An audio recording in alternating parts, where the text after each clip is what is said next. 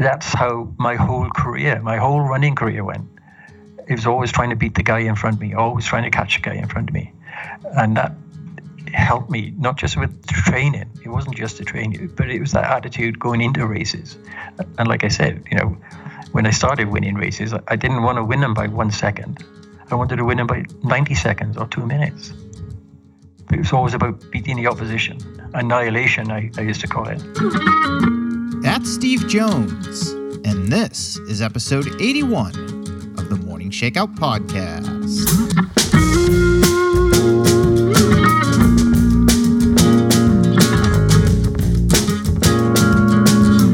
Hey, what's up, everybody? I'm your host, Mario Fraioli, and this week's episode is a really special one. I got to have a conversation with my favorite runner of all time, former marathon world record holder, Steve Jones.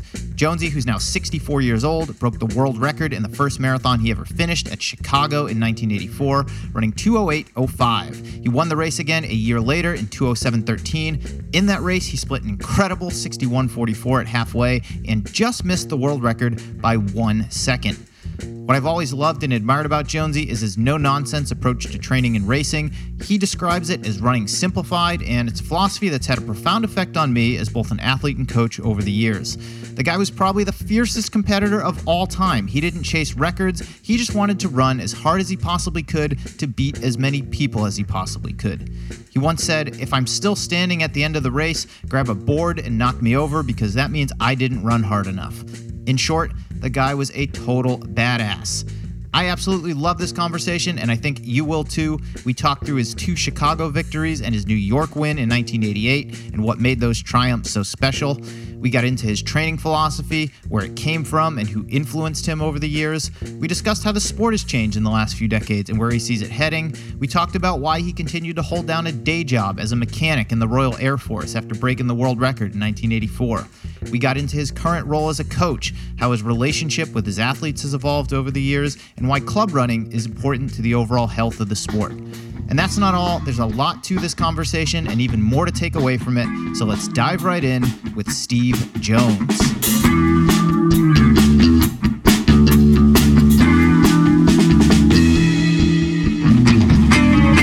All right, this is a huge honor for me. Steve Jones, welcome to the Morning Shakeout podcast. Thanks very much. Thanks for having me on. Well, we're getting into the heart of fall marathon season right now. A lot of big ones are on the horizon. Berlin's around the corner. Chicago is less than a month from now. New York is in early November. I'd love to know what this time of year is like for you at this point of your life. Do you feel yourself getting a little more excited as these races come into focus? Uh, yeah, a little bit. It depends on really on whether I have anybody that's actually involved in the race races. Um, and I think this year I only have uh, Tyler in New York and uh, a couple of people running CIM at the end of the year. So, well, it is still a little bit exciting because it, they're races I still go to. I still attend them as a, as a guest. Um, so it's always nice this time of year to, to, to do a bit of traveling and seeing old friends. And for you, with races like Chicago, I mean, that's where you arguably had your greatest success as a marathoner. When that race comes around, do you pay attention to it even if you don't have anyone racing just to see what the guys are doing? Uh, not really, no. I mean, if, if there's a couple of good Americans in there, maybe I'll, I'll you know, brush up on who they are and how they're expected to run. But for the most part, they're all social events for me now. And for you going back, Chicago is where you completed your first marathon in world record time, 1984. You're in 208.05. What do you remember about that race? Um, it was a, a, race of redemption, I suppose. I, I'd run the year before, 1983, and had to drop out 20, uh, sorry, 16 miles. And I promised Bob Bright that I'd come back the following year if, if he was going to have me, and uh, I would do a little better. And so it was it was about going there and proving to myself as well as to everybody else that yeah um, I was a journeyman distance runner and I could take the marathon under my wing I suppose. What happened the year before in 1983 that forced you to drop out? Um, I had been training in Park City for three weeks prior to the race, and training had gone well. I got into Chicago on a Thursday, Wednesday or Thursday night. I, I can't quite remember. Um, ran a few times at, uh, uh, up and down the lake, uh, Lakeshore Drive there. And on Saturday, I was meant to do a 20 minute run, uh, just a shakeout kind of run. and I went out and had a nice 20 minute run. And about, I was crossing the street to go back into the hotel, the, uh, the Conrad Hilton, he was called then. And uh, Hugh Jones was coming out, and we'd been training in Park City together. So I, I asked him how far he was going to run. He said, "Oh, maybe 20 minutes." So I thought I might as well run another 20 minutes with with Hugh. And I got into 15 minutes or so, and my foot started hurting for some reason. Um, and then, you know, that was the end of the story. I, I, I, it was sore all night. It was sore the next morning when I got up. Tied my shoes on as tight as I could to uh, alleviate the pain a little bit. Um, but as the race uh, got further and further into the race, it started hurt more and more, and I just couldn't run it. About 16 miles, I had to drop out. What were you feeling when you had to step off the course at 16 miles, with that being your first marathon? Uh, very disappointed because it was the easiest 16 miles I'd ever run. You know, um, the, I was up there with the main guys. There was still a bit of a pack there, actually. Um, uh, Hugh Jones and uh, Joe Nzau uh, Greg Meyer and a few other people were still there. Um, and I just, but I just couldn't carry on. You know, it, there was no way I could uh, finish the race, let alone you know slowly. You know, so.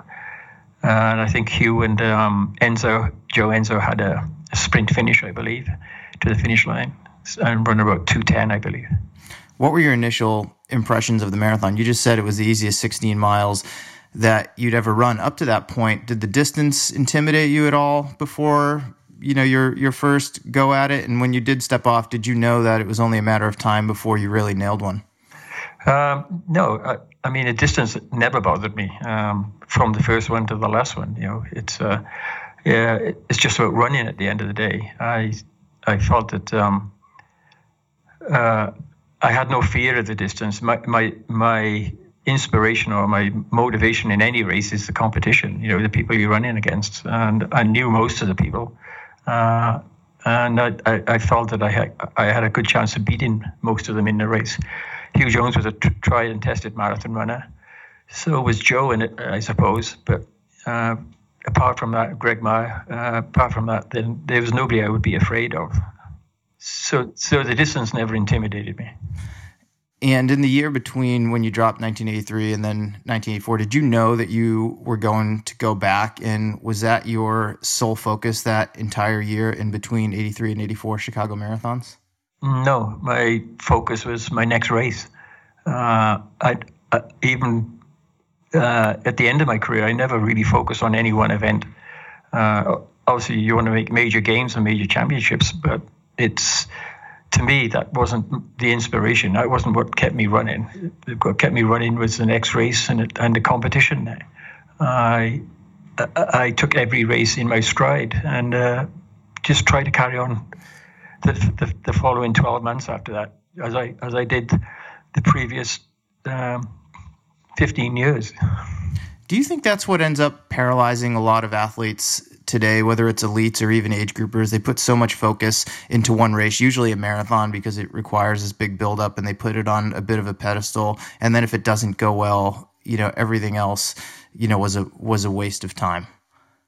Uh, yeah, I, I, think that is one of the problems today. Um, I, I, it's it's hard to explain really because I, obviously I was a different animal to most of the people out there. I, I like to race frequently. I like to to take one step at a time, one race at a time. You know, get that one out of the way and look forward to the next one.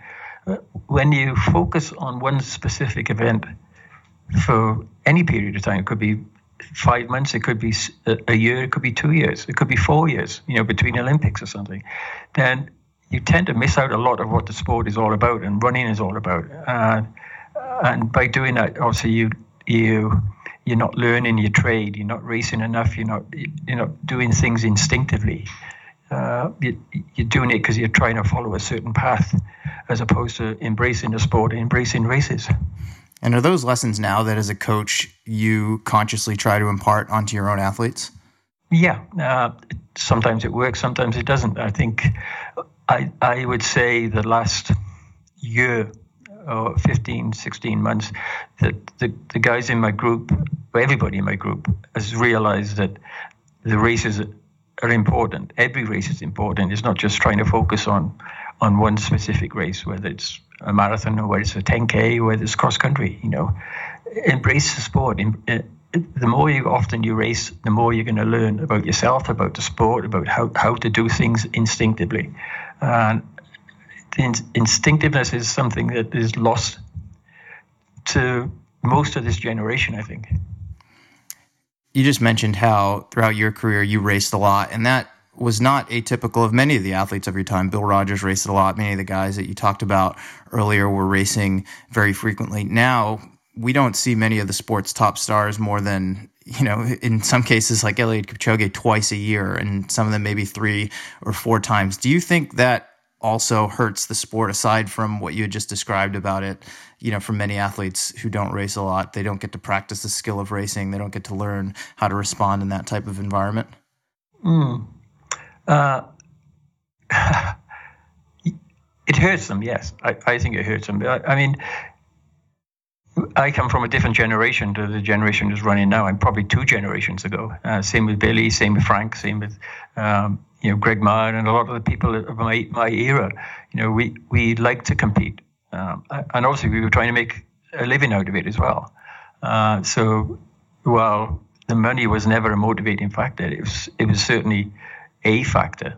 Uh, but you know, today there's not so much money in the sport anymore. It costs a lot of money for people to, to, to fly halfway around the country for a 10K or a half marathon or even a marathon now. Uh, hotels, flights, and all that sort of stuff that races used to pick up, but they don't seem to pick them up as much as they used to anymore. Uh, I, I, I think a lot of the learning of the craft of racing and, and, and the sport has disappeared, I suppose. Uh, over the last 10 or 15 years. Yeah, some of these guys are great, but the great ones are always going to be great, whether they race once a year or, or 15 times a year. But the people, the second tier runners, I suppose, are the people that get hurt because it's almost like they're afraid to go out there and, and, and compete against each other and um, not get the result they're looking for. You raise an interesting point too. As you just said, I mean, you raced because that was also how you made your living. It wasn't the primary factor, but you know, as a reality of how you're able to continue doing this. And and now, I mean, sure, athletes are getting appearance fees and they can win some prize money, but it also, you know, from the sponsorship side of it, it's it's almost like the performance. Not that it doesn't matter, but they're asked to do so many other things. It's about having a presence on social media. It's about making appearances and all these things that are not necessarily related to performance that is carrying more weight than the actual results themselves. And I don't know that that necessarily helps the competitive side of the sport. You're almost answering your own questions there. You know? um, uh, and there's not much more I can add to it. You know, I'm not a social media sort of person. Yeah, I, am on Facebook. I have, uh, but that's about it. You know, um, I, I, check it out a couple couple of times a week. Um, but yeah, uh, part of the criteria I think now of getting any kind of sponsorship or or, or um, merchandising deal with with companies is that you have that social presence, and sometimes the social presence puts. A, a, a different kind of pressure on each on, on these guys because yeah they have to say the certain things say the right things but then they have to go and live up to them you know and i think that's pretty tough on them are you in a way almost glad that you aren't racing today or trying to make it as a professional athlete today, given all of those things? Uh, it's, a, it's a tough one, really, because the kind of running and racing I was doing 20 years ago, I think would would survive today. You know, I would still be up there today. I'd still be making money today. Um, but it is a different sport. Um, part, partly because there's a social side of it. The social media side of it is uh, is something that I wouldn't be able to embrace. Uh, I think I could still be competitive at my best with most of most of the people that are around today. Um, I miss that competition. I miss the thrill of on a start line and going head to head with somebody, but I don't miss you know 100 miles a week and uh, and traveling halfway around the world. Let's go back to the Chicago Marathon 1984 specifically. You won that race in 208.05. As you had just mentioned earlier, that was your redemption race. You came back from having a dropout in 1983. What do you remember about Chicago 1984? Did you go in with any objective other than to try and win the race? Did you have a time in mind? I'd love to dig into your mindset yeah. a little bit more heading into it. I think um, if you look at most of my results, uh, my good ones anyway, uh, and see the kind of people, the class of the people that were in the race, the, in the races, and you could understand why I always had this mentality of, beating the competition. Uh, and I, I'd had that ever since I first put on a pair of running shoes back in 1970. You know, I, I would never win a try and win a race in one second if I could win it in two minutes. You know, uh, and then we come back up to 1984 with Rob de Castella, world champion, world record holder, um, uh, Carlos Lopes, uh, Olympic marathon champion, uh, world cross country champion. It's uh, and a host of other people. Geoff Smith, two two times uh, Boston Marathon winner. Uh, I think Greg was in that race as well. There's a, a, whole host of other people, world world leaders in the marathon. It's about going out and beating in the competition. And if you beat the competition nine times out of ten, you're going to get good times. You know, instead of looking at my watch every 5k or looking at splits written on my hand, you know, it was about going out head to head with these guys and, and trying to beat them. Did you know in that race that you were running close to world record pace? Not at all. No. Um, I my strategy was to just sit with with Rob uh, and Carlos and and uh, Jeff Gabriel Kamau, Joe Nzau. There's a whole bunch of us at 18 miles. Um, but my strategy was to run with them for t- uh, for 20 miles and then and then kick. And you know, I kicked a needle before uh, 20 miles only because Gabriel Kamau took it out at 19, and I I chased him down and passed him, and nobody came with us. You know, I just carried on. I just wanted to beat those guys. What did that win do for your career? Oh, uh, it changed my life. I mean, I live, I've been living in Boulder, Colorado for 30 years. Uh, there's no way, if I hadn't won that race and broke the world record, that I'd be sat here today talk, talking to you. Because uh, I would still have been that journeyman runner that runs well, you know, top 10 in Olympics, top top five or seven in European Championships, uh, world cross country medalist. I, I've, I've just been another good runner. What's interesting though is, I mean, I know this about you. You worked as an aircraft technician for the Royal Air Force for most of your career, if not all of it. And I believe you continued to do that after 1984. Correct me if I'm wrong. Um, you know, why did you why did you continue to, you know, hold down a, a strenuous day job when at that point you could have made it solely as a professional runner? Um, well, I remember after the after Chicago, the press conference after the race. Um, it, was in a tent at the finish line, and somebody asked me, uh, um, "Was I going to leave the Air Force and just be, become a professional runner?" Uh, and I thought to, my, uh, thought to myself, and told them as well that I I got this far in partnership with the Royal Air Force, with my family, with my friends, uh, with the system I had working at home, broke the world record uh, why would I want to change that? Um, so that's why I stayed. And of course, the other, uh, uh, another answer to that question, which somebody asked me almost immediately afterwards, the same question, was uh, why, why don't I become a professional runner because of all this money that's in the, in the sport? Uh, I, and I said, um, I'm just one hamstring injury away from oblivion. So why would I want to change anything right now? Do you think you would have been any faster if you had gone to be a full time athlete, or is it because of that support system that you had in place, the Royal Air Force, your family, training partners, et cetera, that you were able to have the success that you did? I think that's probably ninety percent of the reason why. Yes, um, but I and I kept that strategy, and I I did get faster. so uh, yeah, it worked. I, I didn't leave the Air Force till 1988 uh, three months, four months before New York of '88. So I had a good 14 years in the, in the service with the system I had that was working, and it's only because I wanted to capitalize on the, the end of my career, I suppose, that uh, I decided to leave the Air Force.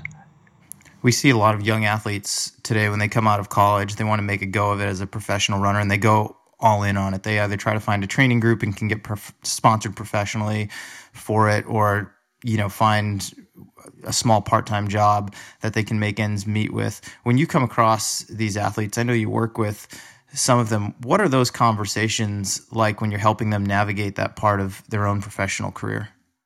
Um, it's I, I, don't usually get people at, at uh, all, all, my people, all the people in my group are post collegiate, uh, but the, by the time they come to, to my group, they for the most part, they're all settled. They have their jobs, they have their family, they have their the other stuff of their life sorted out before they come to, to, to my group. And for the most part, they come because they still have a goal. Um, they still have uh, some ambitions of, of improving and moving on to the next level.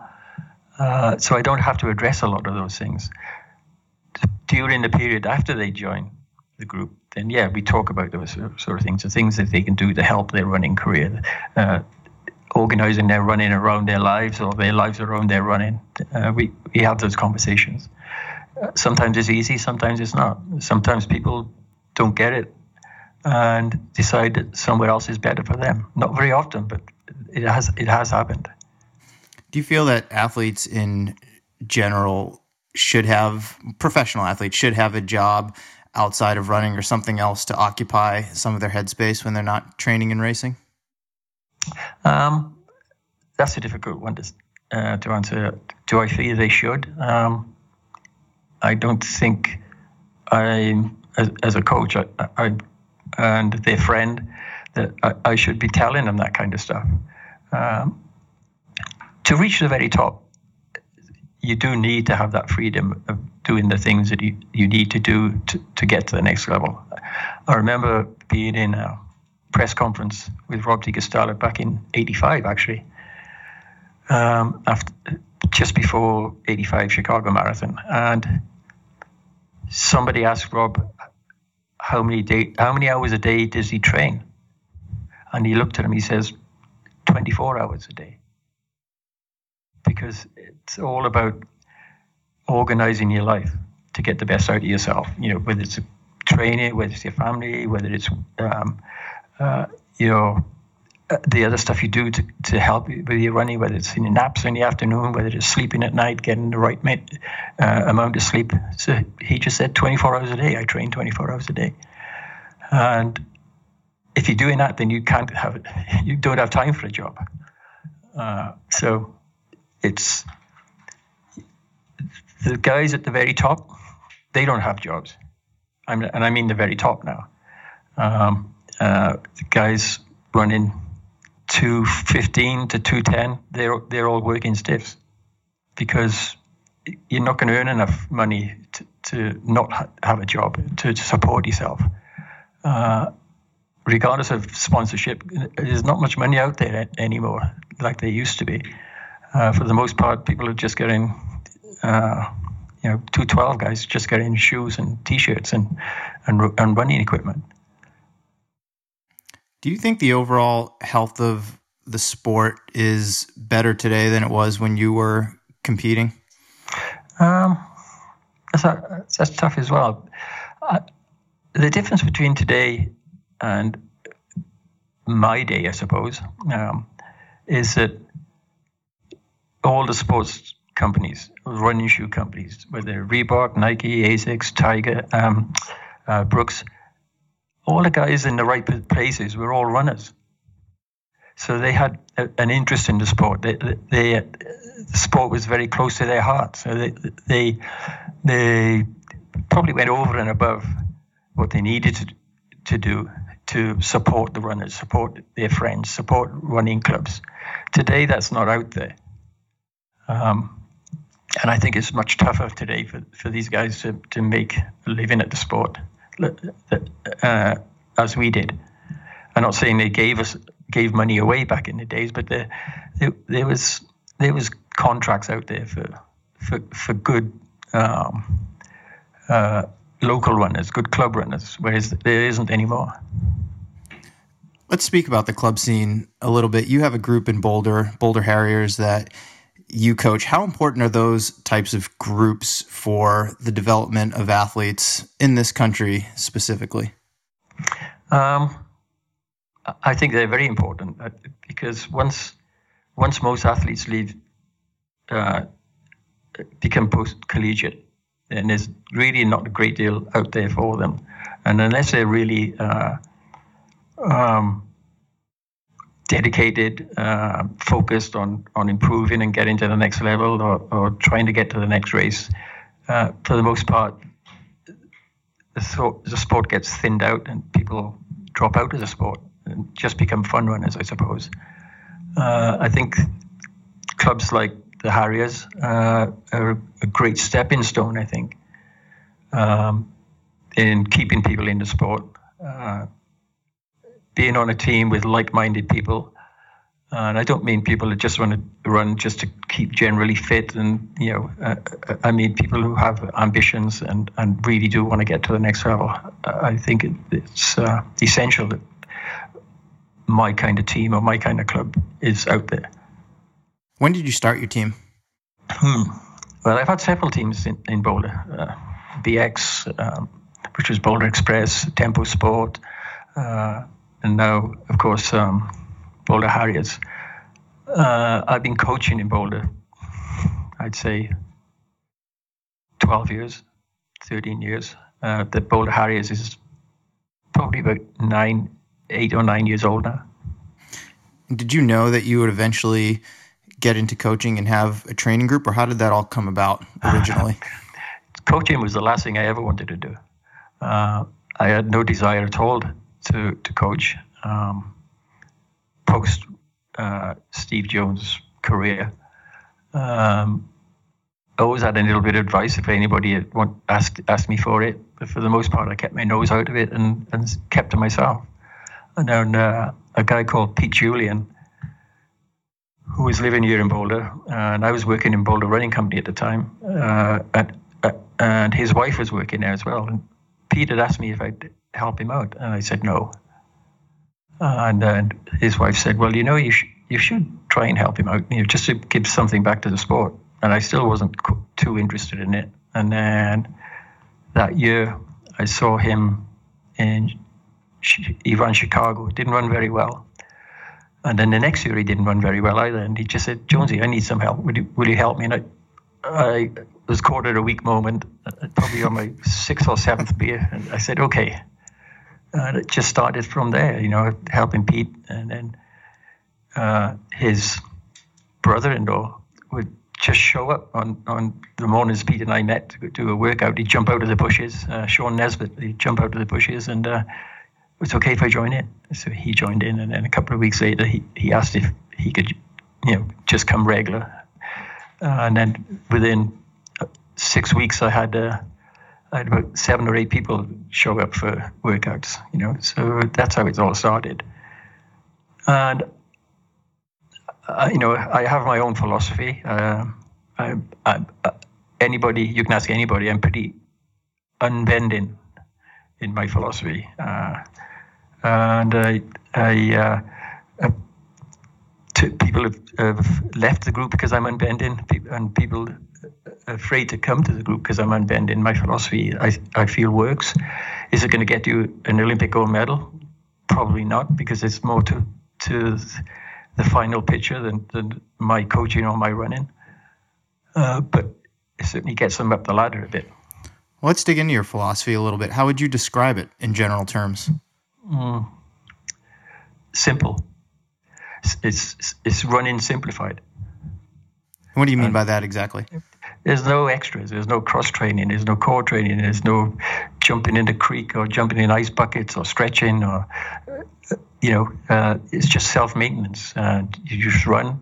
If you have a bit of an injury, you go and see somebody. Yeah, I would recommend a, a massage every week to 10 days for anybody, whether, whether they're hurt or not, just to just for maintenance. But it's just simple running. To get up in the morning, put your running shoes on, and go for your run. We're taking a quick break to thank our sponsor for this episode. It's Tracksmith. Parts of this interview are featured in the fall issue of Meter Magazine. That's Tracksmith's quarterly journal of all things running and running culture. Meter is available at tracksmith.com, and the latest issue will be free at their New York pop up, which takes place at Rowing Blazers in Soho during Marathon Weekend. That's Friday, November 1st until Monday, the 4th. They'll have their limited edition NYC collection available alongside a full itinerary of events, including a Friday shakeout and panel discussion with yours truly, and a lot more. Hopefully, I'll see you there. You can find all the details at tracksmith.com. My thanks to Tracksmith for supporting the Morning Shakeout podcast. Now, let's get back to the show. Do you think a lot of athletes and coaches today are overcomplicating their approach to training? Yes. Uh, I think sport has done that anyway. There's a huge industry out there pressurizing athletes to do this and do that, drink this, uh, eat that, or stretch this, or, you know. Uh, um, there's a huge industry out there, and it's it's killed the sport in my mind. The, the, the simplicity of the sport, the, the, instinctiveness of the sport. There's two great articles um, in this month's uh, New England time, uh, New England Runner, and one is by Pete Rea, who is the coach at um, Zap Fitness. Uh, Zap Fitness, and he debunks stretching it's a, it's a great article, and I said it for years and years about the benefits or the non-benefits of stretching. Uh, and I'm not going to go into it. I think people should go and try and buy the magazine or look it up on the internet and, and just read it.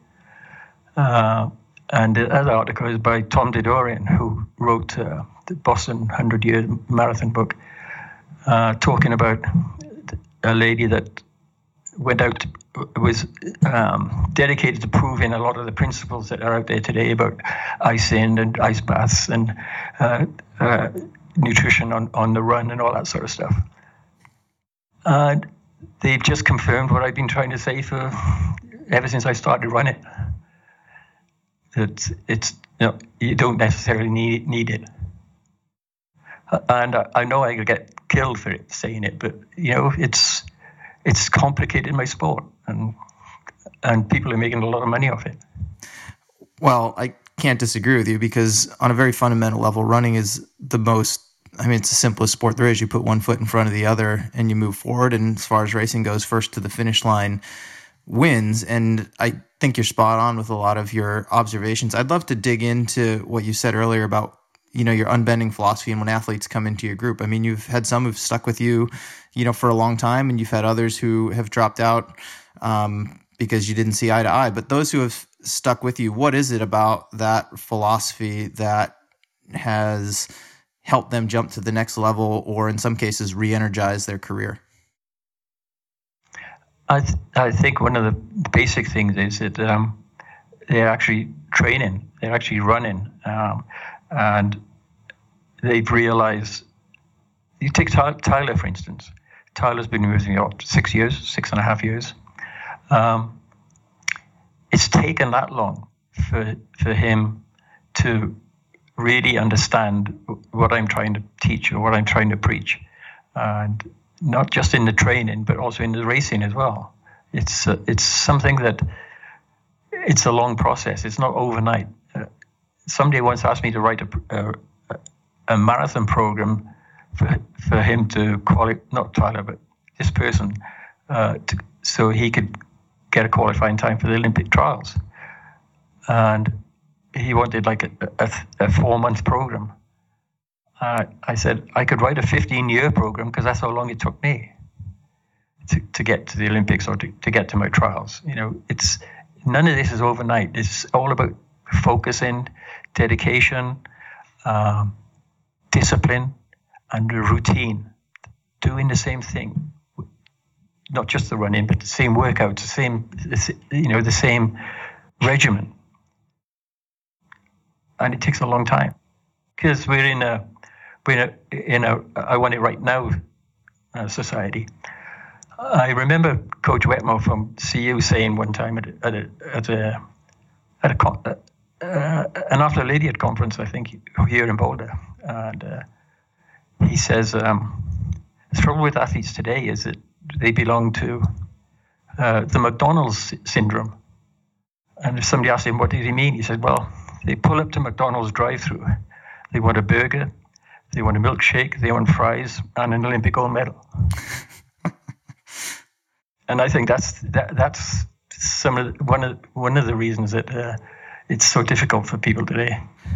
No, I would agree. I mean, I think it is a, a societal and a cultural thing that has trickled down yeah. into our approach to, to running to our detriment. They, they don't appreciate that, that people just don't get to the top. It's hard work.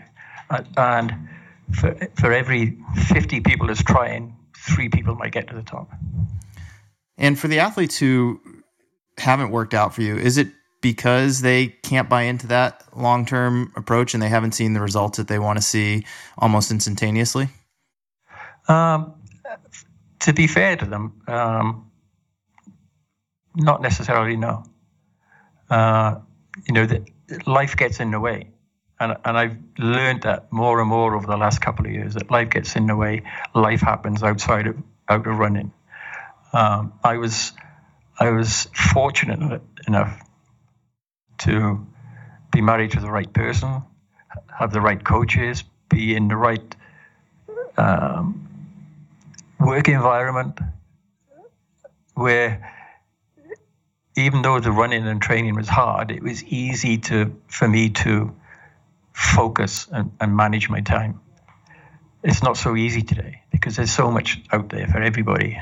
And, you know, whether and especially living here in Boulder, you know, and looking at the flatlands out through the window here now, and uh, it's uh, it's tempting, you know.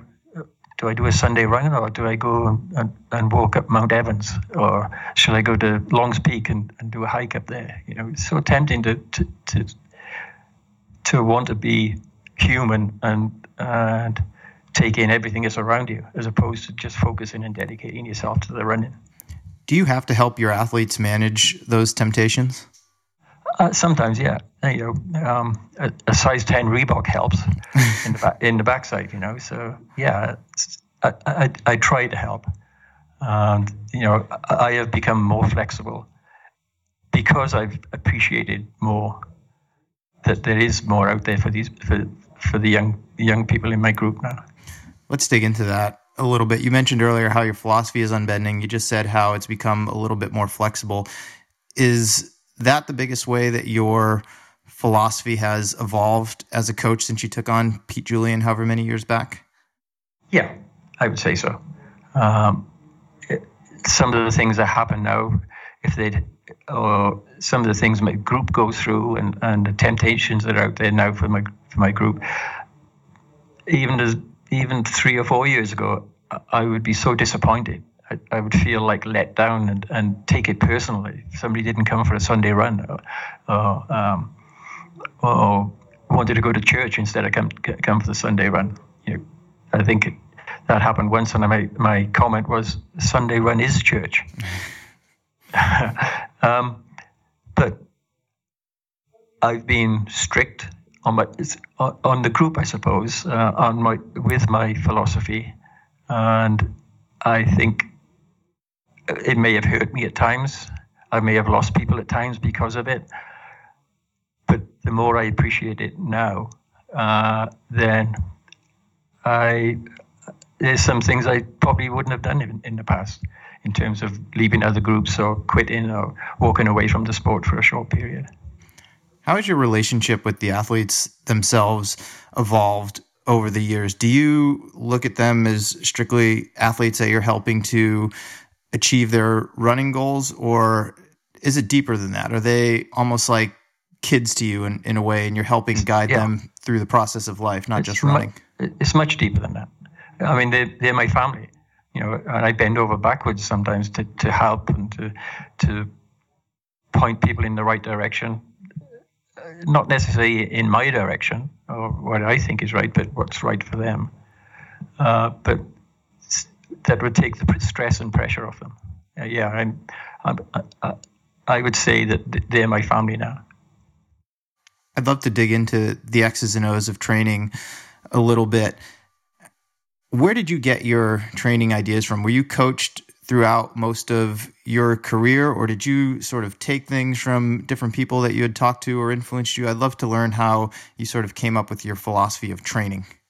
Um, uh, the very first time I ran was a race.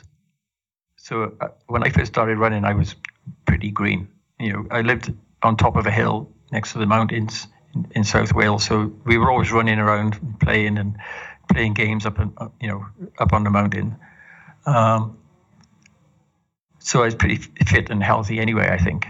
And but I smoked and I drank beer, and I was only 15. But um, I did this race, and I finished fifth in it, and I couldn't believe it. And, and I was press ganged into doing the race. And then a, a couple weeks later, I did another one. I finished sixth and qualified for something.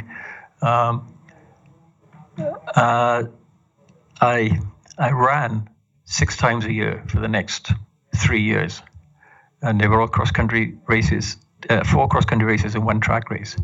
And then I joined the Royal Air Force, and thought I'd like to run for the Royal Air Force, and somebody said I couldn't. So I put my head down and I thought, "What? I'm going to do this." I got to my permanent station. This was 1974, and after my basic training and my trade training, and the, the station team had a cross country. This station had a cross country team, and I, I, I entered for that, and I was in the B team, I think. Ran a couple of weeks there, got into the A team. Uh, I was probably running four days, five days a week, because I, at weekends I went home to, to see my girlfriend. Well, a guy called Bob Wallace was posted in from RAF Germany, who had done a bit, of, quite a bit of running out there, and he took over our cross country team, and he uh, he had his own training, and the team just ran with him. You know, whatever Bob was doing, then we would do. But I learned a lot. You know, uh, uh, just by hanging around Bob, um, running with him at lunchtimes, and sometimes on weekends. I joined the same running club that he he ran for.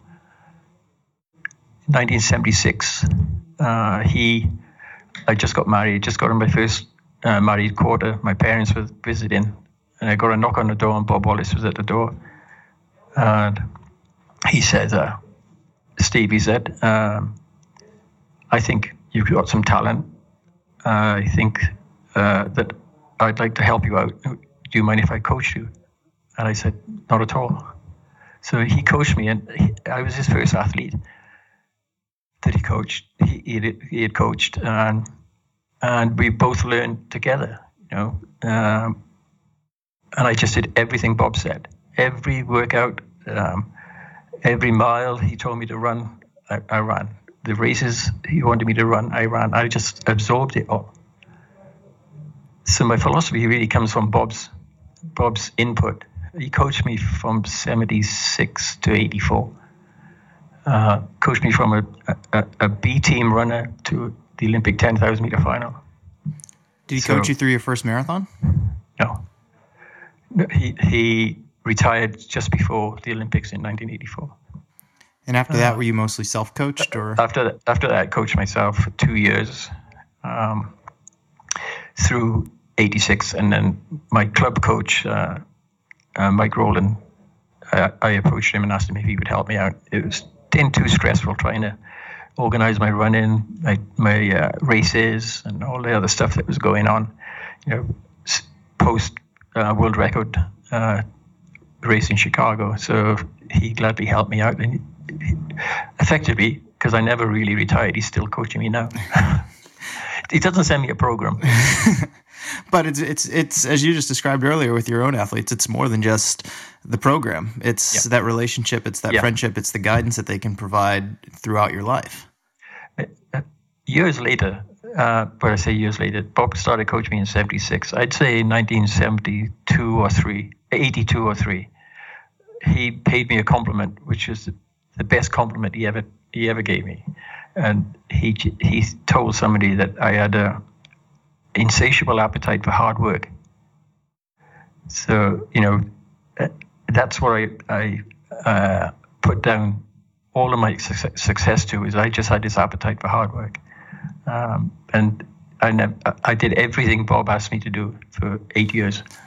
Well, and combine that with, and you can correct me if I'm wrong with this as well, but what you described earlier about how when you first got into running at 15 years old, all you did was race. You raced six times a year, and that was the only running that you did. That's but right. you wanted to prove something. So combine that you know insatiable appetite for hard work which came later with what seemed like a chip on your shoulder at the time to sort of prove people wrong i mean to me just in, in my experience that's a dangerous combination yeah and I, I was in a position where I could use that uh, philosophy, I suppose, or that ambition, because I was starting at the bottom, you know, and I used to run for Swindon AC uh, back in 75, 76 until 1980. And I remember running in league races, cross country races on, on Saturday afternoons in the pouring rain. And I'm way down in the middle of the field, but, but I had my targets even there because you're running against the same people week in or week out. And I had these t- targets of, I, want to beat that guy there. One guy, Dave Sherman, he, uh, God rest his soul, uh, he was somebody I picked out that uh, for weeks I beat him by two seconds. He beat me, me by three seconds. And then I beat him by more than that one week. And, and then, of course, it's the next person then. I, the next person becomes the victim or the target for, for your next race. Um, and that, that's how my whole career, my whole running career went. It was always trying to beat the guy in front of me, always trying to catch the guy in front of me. And that helped me, not just with not just training. It wasn't just to train, but it was that attitude going into races. And like I said, you know, when I started winning races, I didn't want to win them by one second. I wanted to win them by 90 seconds or two minutes. It was always about beating the beating the opposition. Annihilation, I, I used to call it. Well, let's let's run with that theme here for a second and bring it back to Chicago Marathon 1985.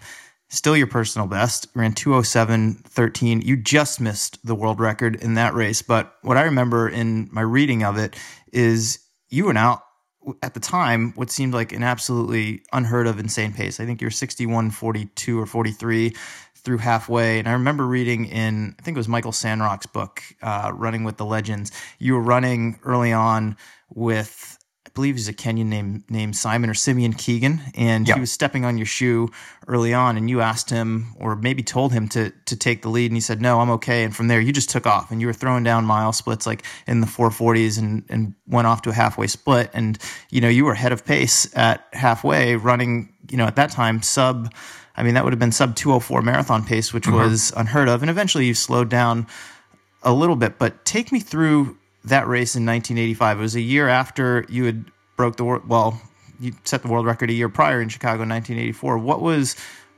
what was that experience like for you going that fast early on? Again, were you aware of how fast you were running? Did you even have a watch or an eye on the clock, or were you just trying to, as you said, obliterate everyone else in the field? Um, yes, all the above. Um, no, uh, uh, I didn't even know what the world record was. So it wasn't like I, I on the, sorry, we're talking about 85 now, yeah. Um, uh, the senior moment there. Um, I I got to Chicago and I, once again I went to Park City I, and I trained up there longer this time. I think it was five weeks I went there for. I did several races, did pretty well, very well in them, and uh, I thought I was ready for a, a, great race in Chicago. People were billing it as another world record attempt, but I never once said that. I said I was in better shape than last year, but I never once said I was going for a world record. Uh, and it's not something Steve Jones would say anyway. Um, Rob de Castella was there again, and I just felt that Rob was getting Steve Jones might have been a flash in the pan. So Rob is still the, the established marathon runner, mm-hmm. for, former world record himself. So the, a lot of the press, I suppose, was about Rob and how he was going to run, and that sort of thing gets, you know, puts that little chip on my shoulder, I suppose. And I just said to myself, I knew how I was going to run. I was going to run hard from the gun. Uh, because I wanted to beat Rob. Rob Rob is a really great friend of mine, and uh, even though I didn't know him very well before 85, 84 and 85, uh, we had raced against each other a few times.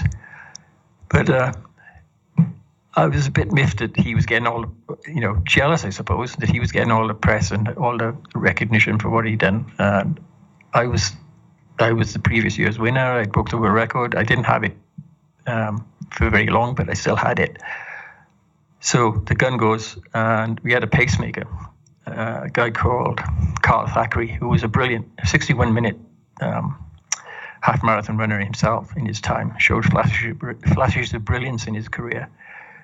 He was supposed to take us through halfway, I think, pretty quick, but he caught a cold the day before. And we went through the first mile in 450, I think, 445. And he asked me if this was okay. I said, no, I'll take it up now. So I, I really took it up from, from mile two, even though Simeon hung on until almost 10K. and when I asked him if he would help, he said, no, I'm fine here. I'll stay here. And uh, I said, okay. And I just pressed on. And I, I, it was just about beating Rob. Uh, I never once thought that he would come back at me or I would slow and go back to, back to him. I, I, just kept pushing and pushing and pushing. Were you aware of how fast you were running, say at halfway? Um, I not. Sh- I, we got I got through ten miles, I think, in forty-seven something, I believe. Um, but I no, I wasn't. Uh, it didn't didn't register to me at all. You know, I don't, didn't have splits tied, you know, written on my hands or anything. You know, I, I had nothing in mind. My my only thoughts were beating Rob, and uh, I got to about 18 miles, I think. Uh, and my agent friend was uh, was at 80 miles, and he just shouted, "You okay?" I just winked at him and carried on. You know, so uh, yeah, I slowed the last 10k, but you know, for 20 miles or 22 miles, I, I was on 204 pace. You know, so I was just a uh, a, a wafer thin edge away from being where the guys are today. And this was 30 years ago, 34 years ago. Were you worried at all in that last 10K that Rob or someone else was going to catch you, or did you feel pretty confident that you were still moving well enough that you could still win the race? Oh, I, was, I felt I was still moving well enough. I, I knew I was slowing, and I had no idea how far they were behind anyway. I just kept pushing and pushing. You know, even though you're, you're slowing, you're still trying to push uh, there was no, I didn't feel bad enough the way I ever felt I needed to stop or w- would have stopped. Um, and I didn't, I didn't know how fast it was until I got to the finish straight, and I could see the clock ticking away, 206 something. So, um, just like the previous year when I got to to the finishing straight and the clock was 207 something. You know, it, it didn't mean anything to me. It just I was trying to beat the clock then at last 150, 200 yards. Are you surprised that it took 33 years for Mo Farah to break that time as the British marathon record? Yeah. Uh, I come from an era where there was a lot of really, really good runners in the UK. Um, yeah, and I could I could tell you names that wouldn't mean anything to you or anything to most of the people that listen to this podcast, but uh, they were all my mentors, and they were all you know, people like Geoff Smith and Hugh Jones, uh, uh, Richard Nerurkar. You know, they were, they were knocking on the door. You know, 208 something, but uh, nobody seemed to quite get that um, magical 207.13. Uh, even though times had changed in terms of the science of the sport. Uh, uh, all types of sciences, uh, physical and psychological. Um, people seem to know how to train for a marathon, but they didn't know how to race it. And that's one of the problems today, I believe, as well. Are you surprised at all by the times that the fastest athletes are running today? Um, that's a loaded question. um, uh,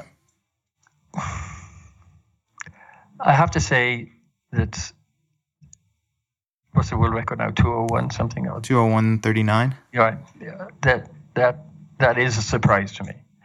I I almost I almost ran 204 something. So I figured that that maybe 203, 202 something would would um, probably be the ceiling. Uh, and if I could do that, then there's no reason why other people, you know, I mean, a 204, 205. If I could do 204, 205, there's no reason why other people couldn't run faster than that. Uh, I there's there's this myth about the two two hour mark. Uh, I'm wondering whether I'd like to see it go or not because it is a, a myth um, that drives a lot of people, I think, and it's inspired a lot of interest in the sport. But um, it's yeah, 201, 202 is, is a bit of a surprise for me. What do you mean by you think it's a myth, the two hour marathon mark? Uh, I, it's, it's like it's like the four minute mile, wasn't it? You know, it's just an arbitrary barrier. Yeah, yeah. Okay. What are your thoughts on the sub two hour exhibitions? We saw Kipchoge do it a couple years ago in Italy. He's going to try again this fall. Do you think events like that or exhibitions like that are good for the sport? I think the sport has always had those, hasn't they? Um, whether it's uh, the Powderhall sprints in Scotland back in the you know 20s and 30s. Um, if you go back to Alfred Shrubb and George Young and all those guys back in the late 1800s uh, into the 1910s and 1920s, they were always exhibition events, you know, 10 miles indoors or 10 mile road race or Lon- London to Chippenham or Chippenham to uh, London to Brighton or something. Always been those exhibition events to to inspire, I suppose, other people in the sport and um, to put on spectaculars.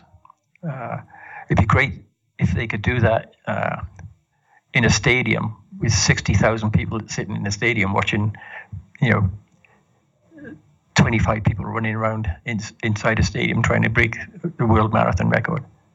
You know, that, that that's where it should be. There shouldn't be on you know race race courses and stuff like that. It should be if they can make a spectacle out of them, then make them spectac- uh, spectacular. Do you think it's problematic that it's focused on just one person? It's not so much a race as it is a time trial. Um, it is a time trial. Chicago Marathon, London Marathon, New York Marathon, Berlin Marathon, they're just time trials. There's no, there's no foot races out there anymore. So why not another one? Yeah. I mean, let's talk about New York since you just mentioned it. You won that race in 1988. You're in 208 20 there, which is a time that would still be competitive there today. What was it like for you to win in New York? um, it was uh, very, it, it was sweet. I, I, don't know what the next word should be, but it was sweet. I, I had been training here in Boulder, Colorado, the first time I came in 1988. I, I won Philadelphia half marathon and then came straight here from Philadelphia. Uh, and I've been training six weeks. Training gone great. And I, uh, I kind of was being written off. You know, um, I hadn't won a marathon since '85. I, I blew up in '86 in the European Championships. Uh, so I'd kind of been written off. I had a few good results, but nothing spectacular. So I trained here hard for six weeks and went to New York, and I was ready. I knew I was ready. Um, I I was kind of like the I was the dark horse of the race. Although anybody that knew me knew that I was going to be, I w- if I was in New York, then I was going to go run well and the race went exactly how I, I wanted it to go, how I planned. And uh, the tactics were perfect. I was I was going to sit till halfway, and then push on from halfway. Fortunately, just like in '84 in Chicago, there was somebody with the same idea. So when they pushed, it was uh, I think it was um, in Chicago '84. It was Gabriel Kamau in New York, it was uh, Gidamis Shahanga. Push on. And I just followed and just carried on pushing, pushing, pushing. It was very sweet. You know, things hadn't gone well. Uh, training hadn't gone well. I just left the Air Force uh, four months before, so I could focus on a uh, on the back end of a professional career, and it, it all paid off. You know, it doesn't happen very often. I was fortunate enough to win five marathons in my running career, and all five of them played out the way I, I had planned them. What did that win do for you at that point of your career, as you just described? It was at the tail end of it. It um it it's uh, reinvigorized it. You know, it's just put me back on on top of the pile again. I think uh, I had been left out of the team f- for the Olympics in Seoul. I think it was in '88. Uh, I had got a call a month before the Olympics saying somebody dropped out and I was in, and I said, I I don't want to go. I was preparing for New York. I, I had most of the summer off. I was on vacation when I found out. Uh, my sister read it in the newspaper and told and called me and told me. Um, I said no, uh, which meant I was focusing then on New York, and you know I, I put all, all my eggs in one basket. knew knew what I had to do. Um, uh, it all worked out. How did the New York and Chicago marathons differ back in the mid to late 80s because now they're two of the biggest marathons in the world. There's a lot of hype and circumstance around them. I'd love to get your perspective on how those two events were different.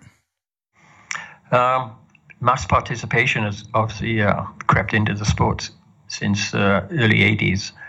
Um, since the 80s, anyway. Um, they're bigger events, they're spec- spectacles now uh, of, of, our sport. Although New York has always been that. New York is a is an event as opposed to a foot race. Um, Chicago has always been a foot race, and it still is a foot race, except for being a t- time trial foot race. Uh, and I, sh- you know, I, I don't like to say bad things about marathons, but that's what's happened to my sport. My sport um, is it's become uh, pacemakers and you know all the rest of the stuff that goes on. It's uh, it's changed. They've changed a lot. You know, they're still dear to my heart. I still love going to uh, both events and uh, you know seeing all my friends and stuff. But it's the sport has changed a lot. It's um, it's it's hard to say really. It's it, it's hard to put it in words, you know, because it's it's they're both emotional races for me. Um, I, like I say, I wouldn't be here today talking to you if it wasn't for both of those races. Uh, bringing London into it as well, you know. So it's there used to be a certain amount of competition between each of these events, you know, between Chicago and New York, between Chicago, New York, and London, uh, before Berlin and Tokyo and uh, and the other races came in uh, to the to the uh, major championships. But, um, that competition was good. It was good, nice and healthy. Uh, there doesn't seem to be that competition anymore because they're all the the pool is so big, I suppose, in terms of uh, world class athletes and world class marathon runners. That uh, they, they have the pick of the pile now. There's, before the, years ago, they'd be scrambling who to get. You know, we want to get Rob de Castella, we want to get Carlos Lopes, we want to get Steve Jones. Um, or, or, we want to throw Steve Jones in amongst the pile there just to, to see what happens, which is what Bob Bright wanted to do from day one. It's almost as if there are too many events now, and it becomes more difficult to get all of the best runners in the same place at the same time. Yeah, and and the majors control the pool now. You know, they, they because of, because there are these great runners out there, they got the pick of the choice, and for the most part, it's tough for the up and coming people to get into those races and to get treated the way they should be should be treated. A couple more questions before we wrap up. Where do you see the sport going in the next several years? Oh, um, I think the the majors will expand. Maybe max probably eight races. Uh, I think I think drug testing will become much more efficient and much better uh, and less expensive, which is probably one of the reasons why most countries can't do it or don't do it. Um, I can see that two hour mark being broken. Uh, not in not in a foot race, but in a in a, a spectacular um, fixed or not fixed, but um, manufactured event, and it will continue to grow in terms of mass participation. Uh, running is simple. It's e- supposed to be. Um, it's easy to put a pair of running shoes on and run in your local 5Ks and stuff like that. It's going to get harder for post collegiate athletes to to find a, an identity in, in elite and international running. Do you worry that your sport, as you described it throughout this conversation, will cease to exist, say, 10, 20, 30 years from now? The events themselves, I think, will exist. Uh, it's. But there'd be less emphasis on on the sharp end of any race. There'd be less, less emphasis on uh, competitiveness and more on participation.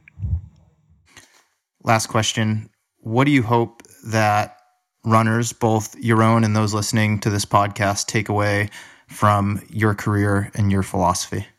Oh, from my career, um, it was long. it was a long one. Um, I think they just have to look at the results. You know, from day one until the end of my career, I suppose. It's I always tried the hardest I could I could run. Even that very first race, uh, I, I, I can close my eyes now and I can see it. I can see the shoes I was wearing, the path I was following, the snow around me, and the four guys that I was trying to catch. Um, from there until the end, I, I, I was a competitor, true competitor, and I never gave up. What was the second part? And then the biggest takeaway from your philosophy as it relates to training and your approach to the sport? That we can go back. There is, um, there was running and running greatness before science and physiology and and um, drugs. It is. It, it can be natural, natural running, si- running simplified. That's my motto. Well, it's one that I certainly appreciate and have applied to not only my career as an athlete, but with the athletes that I coach. This past hour has been a real treat for me. Steve Jones, thank you so much for coming on the Morning Shakeout podcast. Thanks, Mario. Thanks a lot.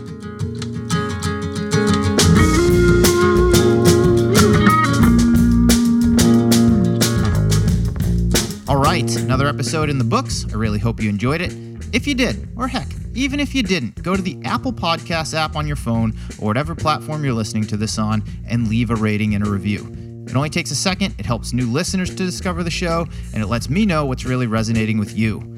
Also, a big thank you to Tracksmith for sponsoring this episode of the podcast. Parts of the interview that you just heard are featured in the fall issue of Meter Magazine. That's Tracksmith's quarterly journal of all things running and running culture.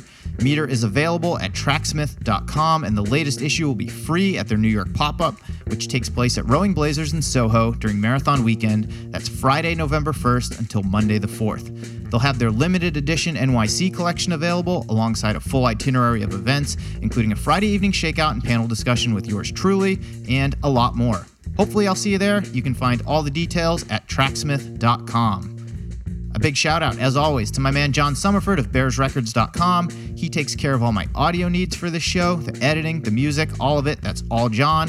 And he's a big part of my small team here at the Morning Shakeout. Also, thank you to Jeff Stern for editorial assistance and Chris Douglas for handling sponsorship sales.